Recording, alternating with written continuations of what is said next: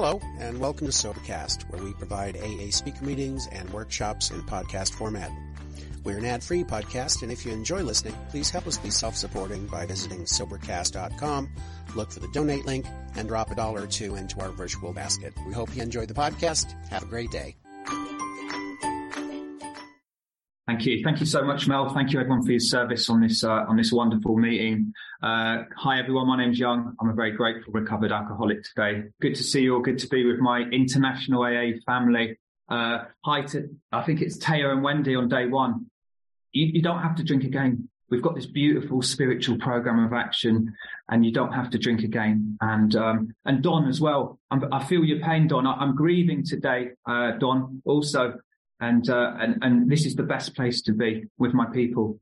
Um, I went to a funeral yesterday, my auntie's funeral. She uh, she was like my mother to me, and and today I realised I was thinking I, I feel different, and I was thinking this is the first time I've ever experienced grief sober, you know, and it, and it's good to be able to do that. It, I, I, I can do that today without trying to run away from it, without trying to change the way I feel, and I was thinking about um, the last funeral that I went to, and, and, and just to rewind, like like um, like Mel said, my my home group is um, is the Sheffield Big Book Comes Alive group, where we study the Big Book, this beautiful text of ours. Um, my sobriety date is the 24th of the 18th. No, the Christmas Eve, Christmas Eve, 2018. That's my permanent sobriety date as long as I stay close to God and do the things directed in this book. Um, yeah, I was thinking about the last, uh, the last funeral I went to was my father's and I was still in the madness of active alcoholism. And, um, and I made a real fool of myself. I disrespected my father. You know, I, I, I made people feel uncomfortable. I downed bottles of whiskey. And I know it wasn't me. It, it, it was, I, I wasn't choosing to do that. I don't beat myself up about that today. I, I, have made amends to him for doing that. But yesterday was very different. Very different. I stood up there, you know, I, I, I spoke and I was thinking about that song that, that was played. And I was thinking if, if I was choosing a song, it'd probably be more reggae or hip hop or something like that. But the word breathe and, and, and it's so simple, but but effective breathing. No one teaches us how to breathe, but it's the, it's the first thing we do as soon as we come out of the womb. And it's the last thing we do before we die, but no one teaches us how to do it in between. And it's so effective to be able to learn how to breathe. And I've done that through, through, through my daily prayer and meditation, meditation. And as I was up there speaking and I was, I was, uh, you know, feeling I was about to lose it a little bit because I was feeling very emotional. And as the tears started coming down my face, I just paused and I let the spirit in. And one of the things I said yesterday was in ancient Korean culture and tradition, I'm, I'm half Korean. My auntie was full Korean. I'm half Korean, half Irish. That classic mixture. No wonder I'm an alcoholic. Very confusing mixture to be. In traditional Korean culture, coming from the, the philosophies of Confucius, the point of, of a funeral is to send the, the person, the deceased person, it's, it's meant to be a smooth uh, journey into the spirit world. And I was thinking about that. And I was thinking, isn't this what we do in this program?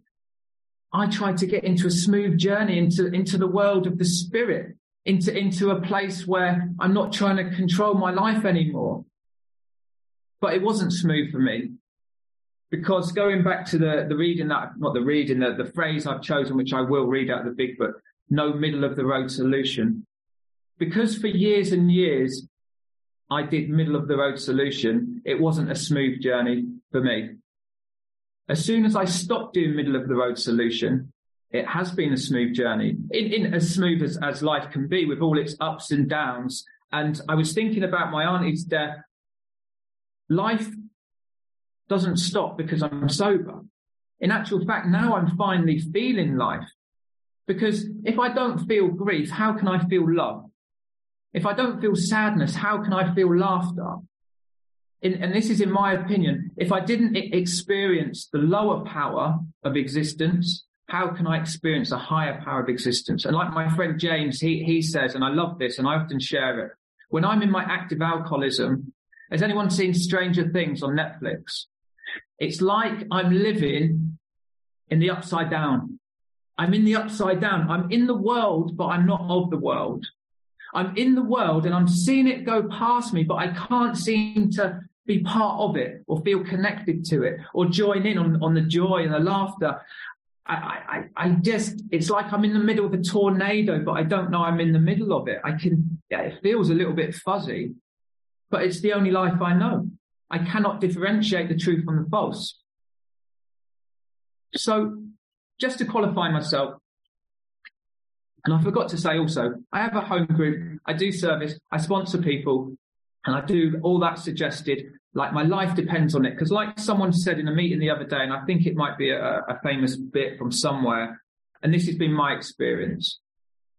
When I first came into this program, I did so because I had to, and there was nowhere else for me to go because I tried many, many other things. First, because I had to. And then as I started throwing myself in, it's because I wanted to. And now because I love to. I love this stuff. I love how it makes me feel. I love being able to help other people and all, and all those beautiful things that, that have come about. And so for those people on day one, I wish I could touch you on, on the hand like that and show you your potential, show you what your recovery might look like.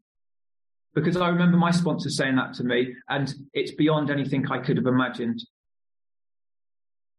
And I was very broken when I came in this time around. When I picked up a, an alcoholic drink at the age of about 11, all I knew when I took that drink into me, I didn't feel that pain that I used to feel. I didn't feel awkward. I didn't care about being different. My name was always different wherever I lived. I didn't care about being beat at home and all those things that for years and years I blamed my alcoholism on, which I, I know it's not why I have the allergy. It might have created a very angry and sad young boy, but it, it didn't make me an alcoholic all I knew, bang, it did for me, like we hear a lot, that I, something that I couldn't do for myself. It took me into this world that seemed okay and didn't seem spiky. And I, I was just seemed kind of happy and content and joyous, but it was only temporary. So I just had to keep on repeating the process and repeating the process until one day when I tried to stop, I found I couldn't stop or I couldn't stay stopped my drinking has taken me into uh, four treatment centres, um, two psychiatric units, and loads of detox units. I was thinking about the psychiatric units today, and, and, and this was where I was at. I didn't have any socks in the last one I went into. And a beautiful member of AA came and dropped me some socks. And, and, and it was those sort of acts of kindness that did keep me coming back even when I refused to do the work. But I wouldn't recommend that. I wouldn't say, of course, we want you to keep coming back, but we want you to stay. We want you to get well. And I only started to get well when I stopped doing middle of the road solution. So when I can remember my drinking really taking off was, um, I was about 17 years old and I flew out to uh, a country called Mozambique in Africa. There was a war going on there because that's the sort of person I was. I like I like danger and I like thrill seeking, and and I thought, yeah, I'll, I'll join my dad in a war torn country. That sounds uh, like it'll be a real adventure. And I and I started drinking every day there. Five o'clock, I started. I was drinking every day, and my dad said to me, "As long as you don't drink spirits, son, you'll be okay." Now, he has given me good advice in the past, my dad, but that wasn't uh, particularly good advice for someone like me. And how I noticed something was uh, slightly different. Come about four o'clock each day, I started to get this feeling of I couldn't wait until it hit five. And then a few months in, three o'clock, I couldn't wait till five o'clock. And then my drinking would get a bit earlier, you know, sneaking around, drinking without my dad knowing. And the ironic thing about being over there and my drinking, it started really taking off was we were exporting beer. Um, they had a Carlsberg factory in a country called Malawi and in Mozambique, all the beer factories were blown up. So we were kind of exporting beer and importing beer um, which is quite ironic because it, it turned out to be a real a real problem for me. So my drinking progressed as it does. My drinking progressed, and um, it got to a stage where I started losing things. And I went into my first treatment center. Actually, I went into my first detox center at, at the age of about 30 years old. And I, di- I didn't get properly sober this time around till uh, 43, I think it was. So for a long, long time, drinking wasn't a problem. It was a slow progression for me. It was a slow progression. But when I went into that detox unit, I thought all I had to do was remove alcohol from me and I'm going to be fixed. Take alcohol out of me and I'm, I'm going to be happy and I'm never going to drink again because I can see all the problems it's causing in my life and everyone else's lives. But what I noticed when I take alcohol out of me, I feel worse. I start crying at films like Karate Kid and I can't control my emotional nature in other ways. I'm angry. I'm intolerant. I'm impatient. I'm judgmental. I can still be those things, but I have a program today. So it wasn't alcohol that was the problem. That, that, that took off the edges of life. But I didn't know that then. I didn't know I was an alcoholic. I just thought I drank too much and I needed to take it out of me and I'll be okay. But what I know today is I needed to be restored to sanity. Now, the word sanity comes from the Latin word, I think this is the right pronunciation, statinas, something like that, meaning whole meaning whole. So I look at it like I had a piece of the pie missing, which alcohol filled, other substances filled, women filled, gambling filled, all these things that are like food for me, only temporary, because I get hungry again and then I have to do it again and again and again. And when I came out of that uh, that detox unit, it was a Salvation Army place in East London, like the opposite of the Priory. There was people walking around in there with wet brain. You know, it was my first experience of, of people that were sicker than I was. Because at that time, I didn't think I was sick. I was a DJ. I was flying around the world and I thought I was a better class of alcoholic than you guys. I remember going into my first meeting and full of massive ego. I, you know, I had a huge ego, horrible, horrible, horrible when I look back at it. And I was sat in, in the rooms and I was just looking at everybody and I was judging and, and I was this and I was that and which I, I, still can be. I, I, often smile when I hear people say, "Oh, there's no judgment here in the rooms of AA." I think, yes, there is. It's a human condition of judging. Whenever I see a newcomer, I think, I wonder how long they're going to be around, and I, I hope they're going to be around a long time, and they can be if they if they live this stuff. So, I'm looking around the rooms and I'm listening to people's stories. I'm listening to people say, you know, we've lost our kids or we, we, we've drunk drive with our children and we've done crime and this and this. And I think I'd never do things like that. That's disgusting. But then years later, I've done all those things and a lot worse because I don't have any power of choice over picking up that first one. And it leads me to live in the upside down world where I do drink and drive with my children in the back of the car. You know, I, I, I, um, I leave my children in the back of the car when I'm going into the liquor store or wherever it might be. I live in squalor. And I know this isn't a requirement for getting, I was having this chat with someone today about the, the complexities of why some people grab hold of this program and why some people don't. Because I've worked with people that haven't lost everything have still got good jobs, still got their partners, but have thrown themselves in and had the same sense of desperation that I had at the end. And I've tried to work with guys who are homeless, who the doctors literally said, if you drink again, you are going to die.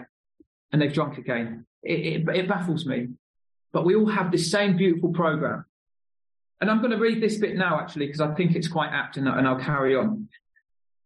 If you're as serious as alcoholic as we were, and I was paused there and I have to ask myself, is that me? Am I as seriously alcoholic as those people in this book? As Fred, as Jim, as, as Bill? I have to, I have to agree I am. I have to agree when I, when I have, I can see all the consequences. I still can't stop picking up that first one. When I know what's going to happen, I still can't pick, you know, stop myself from picking up that first one. I have that mental obsession that sometimes at certain times tells me, do you know what? You've been sober for a minute. You, you can, you can drink like a gentleman today. Sometimes it doesn't tell me anything. I kind of know what's going to happen, but I still can't stop myself. And that's the insanity. And I often use this analogy. You know, that, that insanity of I know what's going to happen, but I still pick up. Even a five year old child, if they put their hand on a hot stove and they say, ow, the next time they go to do it, their brain sends them a signal and they're able to control it and not go because they say they know it hurts, but not so with the alcoholic mind. It's insane. I was absolutely insane when it came to alcohol. So I'll continue. We believe, so if, I, if I'm as serious alcoholic as these guys in this book, we believe there's no middle of the road solution. When I think of that, what is a middle of the road solution? Okay, middle of the road solution. When I think of that middle of the road, if I'm stood in the middle of the road, I'm very likely to get hit by the alcohol, alcohol juggernaut. I'm in the middle of the road. My middle of the road solution was things like going to the gym, was things like working one step about every four months, my middle of the road solution was not to pray, not to turn towards God or peace or love or, or a power greater than me, not, not to be convinced that my life run on self will can hardly be a success because I think I'm a big shot and I'm a music guy and all this. My middle of the road solution is going into detox units and thinking that I'm fixed. My middle of the road solution is not going through this complete psychic change like the doctor says in the doctor's opinion. And he says, there's very little hope of my recovery if I cannot go through this complete psychic change, which was just explained to me in simple terms. It just means, John, as you go through these steps, as you start living in them, you'll start feeling a transformation in your soul, in the way you look at the world, in the way you react to the world, in your behavior, in your attitude. And that's been my experience. I'm not that hopeless alcoholic I was when I, when I walked through those doors. I'm not that broken person I was when I walked through those doors. We were in a position where life was becoming impossible. Was I in that position? Was my life becoming impossible? Not just the external, my internal. Was I prone to misery and depression? Could I control my emotional nature? Was I waking up in the morning thinking, oh no, I've got to endure another day? Was I not able to see the beauty of life, how God made it? I was not able to see that on my own power. I, I just wasn't able to. I was so miserable. Even as a little kid, I was, I was really miserable. The only time I was happy when I was drinking or I was just doing crazy things. Where life was becoming impossible. And if we pass into the region from which there's no return for human aid, we have but two alternatives. No return for human aid. Frothy emotional appeal seldom suffices. Okay, I'll give you this this story. I, I usually always tell this when I, when I share, just because I still feel it today. I come out of maybe my second treatment center. A, a good meaning person told me, if you go to 90 meetings in 90 days, you'll be well. Now, there's nothing wrong with 90 meetings in 90 days. I could go to 100 meetings in 90 days. If I'm not getting into these 12 steps to get to this power, I'm not going through that psychic change. I'm not going through that transformation. I'm still staying the same sick person. So I come out of this place. I think I've been sober maybe six months and I think I'm well. Got a new girlfriend. I'm bouncing around, got new trainers. I think I'm really well. Looking back, I'm really unwell, spiritually broken. And I'm driving down the motorway to see my children who I love more than anything in the world. Of course I do. They're my children. Of course I do. And I'm, I, I, I've been building up a relationship back with my children, you know, because I've broken it again because of my drinking. So I'm going to see them. Not a cloud on the horizon. Not a cloud. I'm having a great day. So I think I'm okay because my counselor said, as long as you stay happy, stay positive, stay positive, you'll be okay. Stay positive, you'll be okay. So I'm like, great. And I'm going to meetings. Okay. Not working the 12 steps. So going to meeting. All I need to do to see my children, who I love dearly, is turn left. That's all I have to do. Suddenly, out of nowhere, or is it out of nowhere? Or is it, I've been a ticking time bomb and it's coming? Because step one tells me on my own power, I'm going to drink again. But I don't know that at this time. All I have to do is turn left. Suddenly the thought comes into my head, if you stay on the road, you can go to the liquor store. I am trying with all my heart and all my power to turn left. I want to see my children. I don't want to drink. I do not want to drink on that day. Tears are streaming down my face because I know what's going to happen. Because whenever I try and fight this illness, I always lose because it is a power bigger than me. At that moment, my heart is broken into a million pieces because I know what's going to happen. I know what's going to happen, but still I fight. Still I fight. Bang. I'm back in it. So if the power, the love of my children is not a strong enough power, I need a bigger power than that. I need a bigger power than that. But even then I didn't know. And for the next seven years after that, I'm in and out of treatment centers. I'm in and out of treatment centers and people are saying things in the treatment centers such as, don't make any major decisions in your first year. What I find out is I have to make a massive decision. Let's think about step three. I have to make a massive decision to turn my will and my life towards God or peace or a higher power. That's what I need to do, but I have no idea. I still think I can do this on my own power. And I'll carry on reading. We've got two alternatives, it says here. And this is what my sponsor said to me. He said, Young, you've got two alternatives. And I'll read it, I'll read it from the book. One was to go out to the bitter end, blotting out the consciousness of our intolerable situation as best we could. So when I'm sober and I'm not in a program, I, I blot out the situation, not just with alcohol, with, with other things. I just can't bear to do life. I don't know how to do life successfully. Okay, carry on. The other was to expe- accept spiritual help. That's what he said to me. He laid it on the table. He said, Young, you got A or B. What's your choice? What's your choice? This is what we've got in AA. We've got a spiritual solution or we've got your way. He said, how's your way been working for you for the last whatever decades? How's it been working so far? I knew it hadn't been working except spiritual help. And when I came in this time, because thank God I was given the gift of desperation. And I'll just fast forward to the end. You know that bit in the, in, in the chapter of Vision for You, where it talks about those four horsemen, terror, bewilderment, frustration, and despair. I was, I was met by those horsemen every single day for the, the last year and a half of my drinking. Every single day. I, I, I, I don't know how I'm still here. Well, I do know through the grace of God. That's how I'm sober, through the grace of God. So, someone said, look, you've got another chance.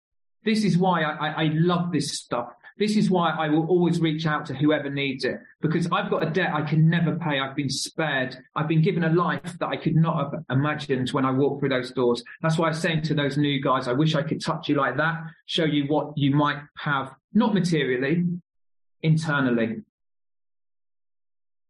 The end of my drinking, I'm visited by those four horsemen. I haven't got any possessions. I, have been I've been stripped of everything. I, I really have. And I'm waking up on this sofa and I feel the light flickering out of me, but I can see today that was the best gift that I was ever given because it was only then I either surrendered or something surrendered me. I, I don't know. All I know that that was the start. I went into another, I went into a, a psychiatric unit and then I went into a treatment center. And then finally, after 10 years of being around these rooms, finally, I got into these 12 steps. I started getting into the solution. And it seems crazy today when I think back. I, I was in the rooms, not getting into these 12 steps. And I remember my sponsor said, Young, if you're going to 12 step meetings and you're not in the 12 steps or you're not trying to get to this power that will remove your problem, your spiritual problem, you won't have an alcohol problem. That's absolute insanity. How do you think, how do you think you're going to get well? But I used to think, I, I used to think I could just get well by sitting amongst you guys. I used to think something would rub off on me. But all that happened, I'd probably just get more resentful in meetings because I didn't like people that sounded happy. I used to feel really resentful of them when they said, I've got a life beyond my wildest dreams. This is amazing. I used to think, I hate you. you know? Because I couldn't imagine what, why, how. Because I used to think sobriety men sat around in church halls, holding on for dear life, moaning about how rubbish life was, how difficult life was, and and um and and trying to get through one day at a time. I've just not drunk one day. That's what I thought sobriety was. I know now it's beyond anything I could have imagined. Like it said in the reading that, that someone read earlier on, you know, and it says in the foreword to the second edition, it talks about permanent recovery. Permanent recovery. It says about working with newcomers is vital to our permanent recovery. It talks about how they've solved the drink problem, how it's been removed. You know, it does not exist for us. That's not, that's not not drinking one day at a time. Doesn't sound like it to me. But sometimes I can say these things and people will argue. I'm, I'm saying it's, it's in the big book. This is my experience. This is the experience of hundreds, maybe millions. I'm sure millions of us out there. I used to think there was two AAs. I used to think there was the AAs of the speakers like, you know, Chris Raymer and, and Peter M and all those guys and, and a different AA that I was hearing in, in some of the meetings I was going to. But my sponsor told me to stop moaning. He said, set up your own meetings. And so that's what I did. Because I can be a moaner. I don't want to be like that today. I don't want to be like that today. I try. I try. I try and practice these principles. Um, where was I? The end. So I started getting into the steps finally after 10 years. I finally surrendered. The game was up. You know, like Fred says in his story, that, that last flicker of conviction that I could do the job myself had, had, was gone, was gone. I, I knew I couldn't do anything about this on my own power. And I remember when someone said that once to me in a meeting, I really didn't like, I didn't like him. He said, there's nothing you can do about this on your own power. And I thought, how dare you? Of course there is. Of course there is. I know he was true. I know that's true today. But what I can do, I can, I can put in action to get, to try and get to this power. I was really scared when my sponsor said the answer was spiritual. He said God. I said, I don't like that word. He said, get over yourself, young. It's just a word. And I, I did get over myself. I'm not religious, but if you are, that's great.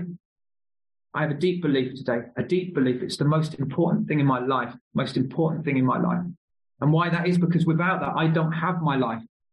I don't have my life without this spirit. I, I really don't. I'm back that miserable person. I'm back drinking. I'm back in the gutter.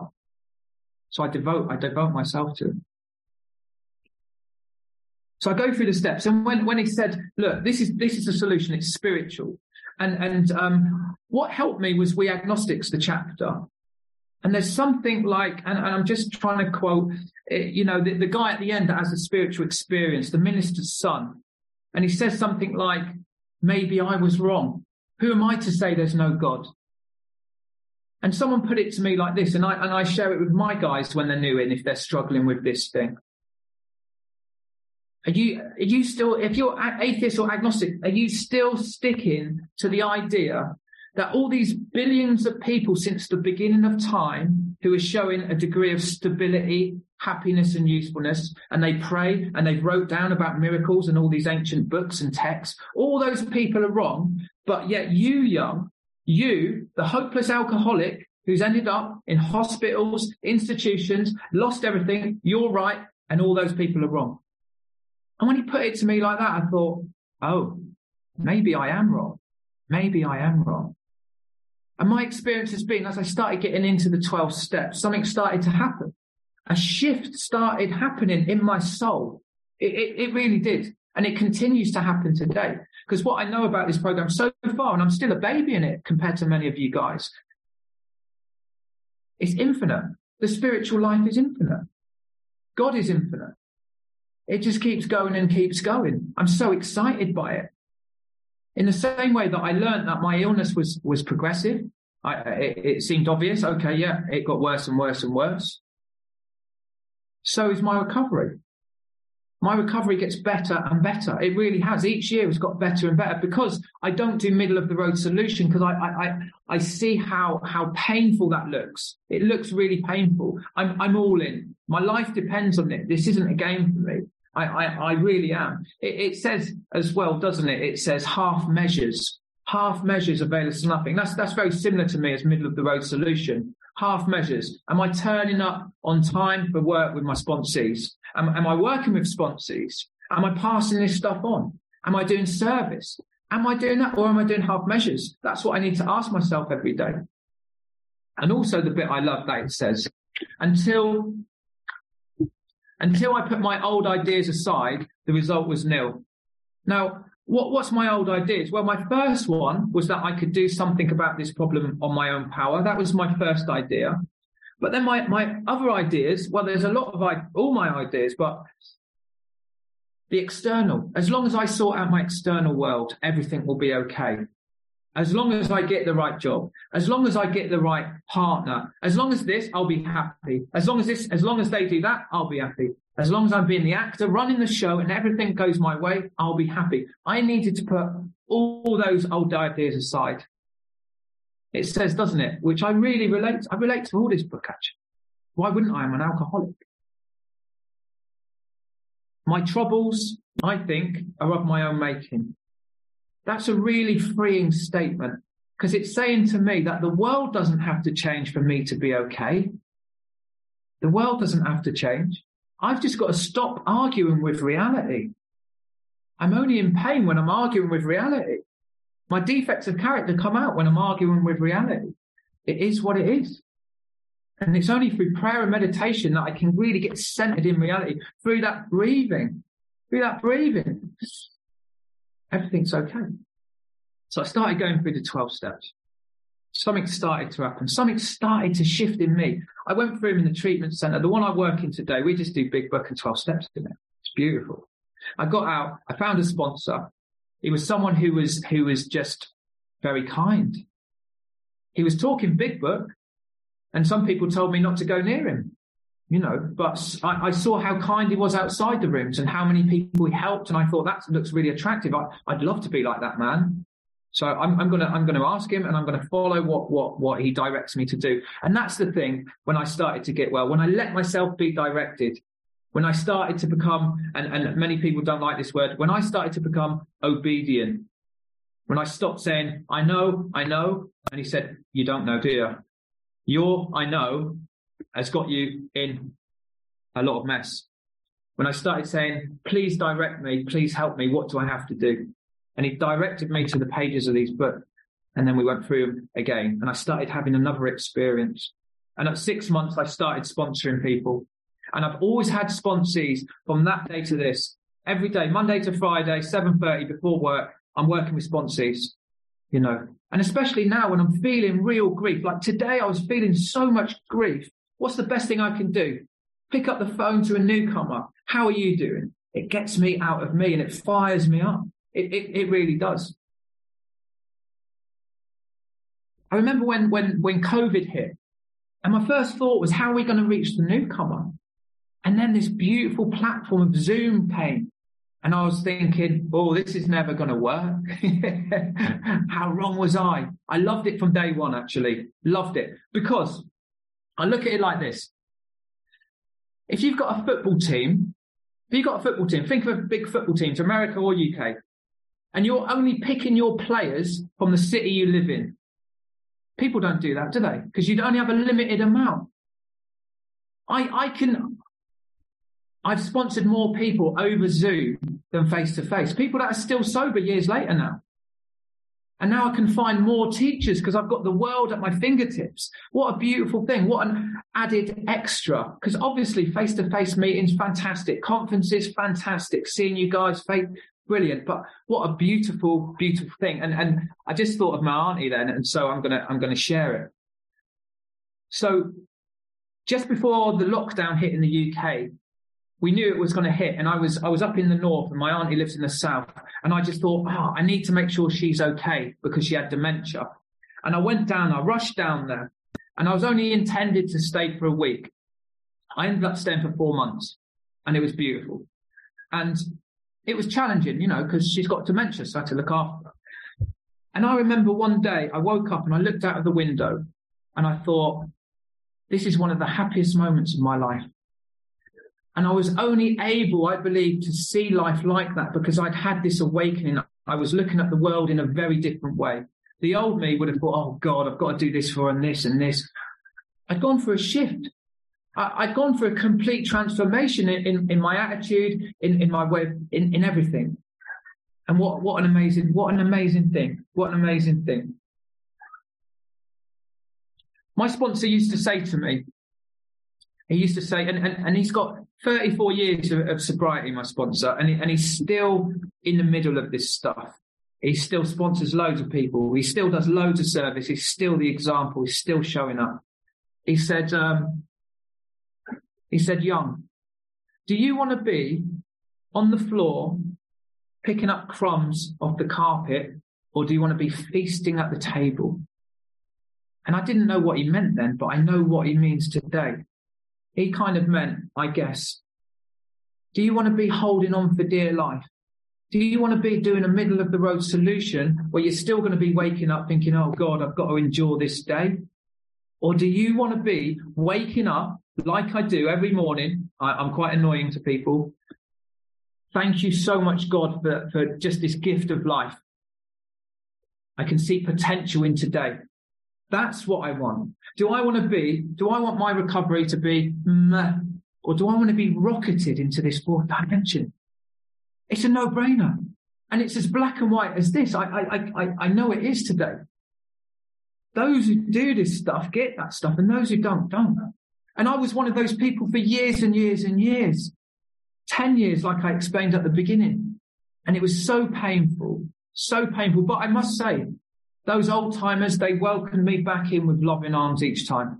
They did. Even when I was picking up chips when I was still drinking, I was pretending I was sober. They, you know, they, they were just, yeah, okay, come in, welcome back, young, welcome back. And thank God they did. But I could have saved myself a lot of pain. And if there's anyone, anyone back in from relapse, you can save yourself pain too. I, I, uh, I see it like this as well. My recovery, my life, like a human sized ball. At first, when I first came into this program, it felt like I was pushing this huge ball up a hill and I really had to dig deep. I had to dig deep. But then it kind of leveled out and then it just started going downhill. And that's what it feels like today. Even when I'm in this grief, it's the flow of life. I'm letting myself be directed. I'm letting myself be, because I've got a new director today. So I'm like, okay. I'm not trying to frantically go upstream. Oh, what about this and this? Okay. Okay. Di- please direct me. So, like I said, about my prayer and meditation life. It's like we hear in the rooms. I was told, you know, you need to live in these, in these steps of 10, 11, 12, these spiritual practices. Because today now it's, it, it's, it's for me to get a bit deeper in my spiritual life because the, the drink problem's been removed.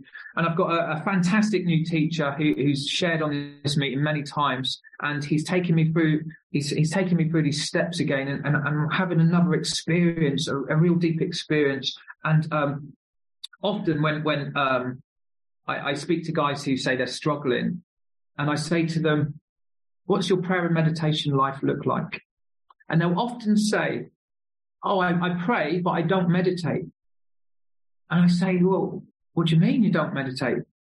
They say, well, I've tried, but I can't do it. It's too hard.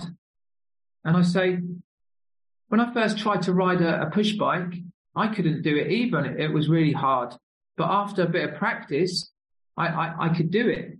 And so it is with meditation. I was always taught that it's not about the, it's not about how you meditate or the amount of time you meditate. It's the consistency. Because when I first came into this program, my head was crazy. It was so loud, so noisy. And all I could do was meditate one minute a day. That's all I could do. But then after about four weeks, I could do two minutes, three minutes, etc., etc. And it's such an important part of my life today. When I, when I was, before I was speaking um, at my auntie's funeral yesterday, I started feeling quite anxious. I started feeling quite anxious and worried, and I was very emotional about an hour before. So I took myself off to a room. I got on my knees. I started praying and, and I started meditating. And I had a, such a strong experience. I literally felt like just this inner calmness just came over me and stayed with me when I, when I was up there talking. The spirit had come into me, you know, because because I'd invited it and I'd and I'd let it, I'd let it in, you know. This is the spirit God, higher power, call it what you want, that I didn't think I'd be able to get to. Because I, I, have done a, I've done a lot of bad stuff in my life. I used to be a criminal, a thief, a liar, a cheat, all these things that alcohol leads me to be that sort of person for me personally. And I thought, I thought, how, why is, how's God going to forgive that? But my God is a loving God, a peaceful God, a God of forgiveness, a God that helps me to embrace my flaws, to embrace my brokenness, to embrace my fear, to embrace my anxiety. And that's exactly what I was able to do yesterday. And that's all I needed. All I needed to do was to throw myself into this program, not to do a middle of the road solution, not to do half measures, open myself up to the possibility of a God or a power greater than, express even a willingness, throw myself into action, starting helping other people, and, and, and, and these simple kit of spiritual tools laid at our feet, laid at my feet, and pick them up every day. That's all I needed to do. Who knew it would be so simple? Who knew it would be so simple? And like I said at the beginning, I did it at first because I had to. And like I think it's Russell says, you know, some people say, don't speak about God in the rooms. You'll scare out the newcomer. Scare you to where? For me, there was nowhere else to go. And it was only in that last analysis when I looked everywhere else for peace, for, for harmony, for serenity, and I couldn't find it. It was only then that I was able to look in the right place. I was able to uncover, discover, and discard and find the gold was inside me all along. And I just need to nurture it each day. So I came in because I had to and then because I wanted to, and now because I love to. I love you guys. You know, you hold out your hands when I need them. You pick up the phone when I need it. The newcomers always show up, you know, and go, right, you know, direct me. And then something happens in me.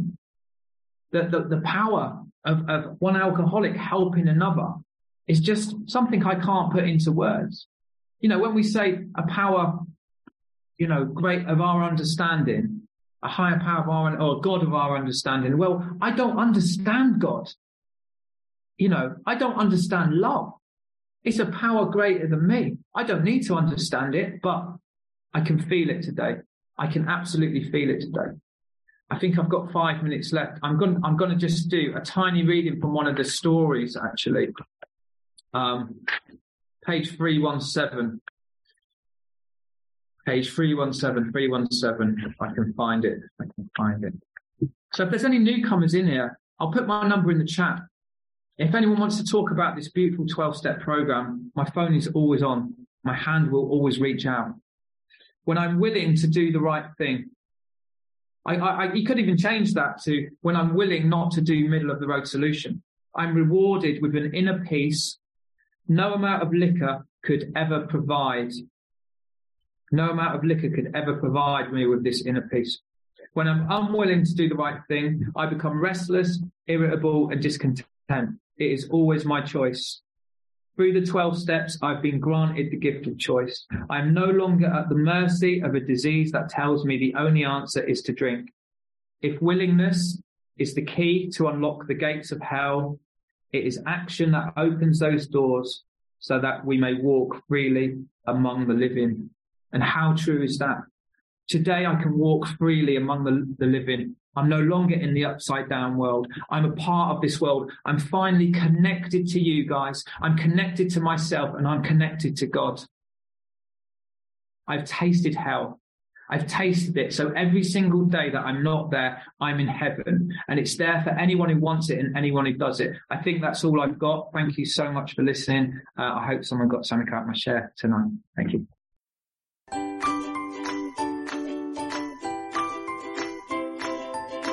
Thanks for listening. I hope you enjoyed the podcast. Sobercast is ad free, and we'd like your help in order to keep it that way.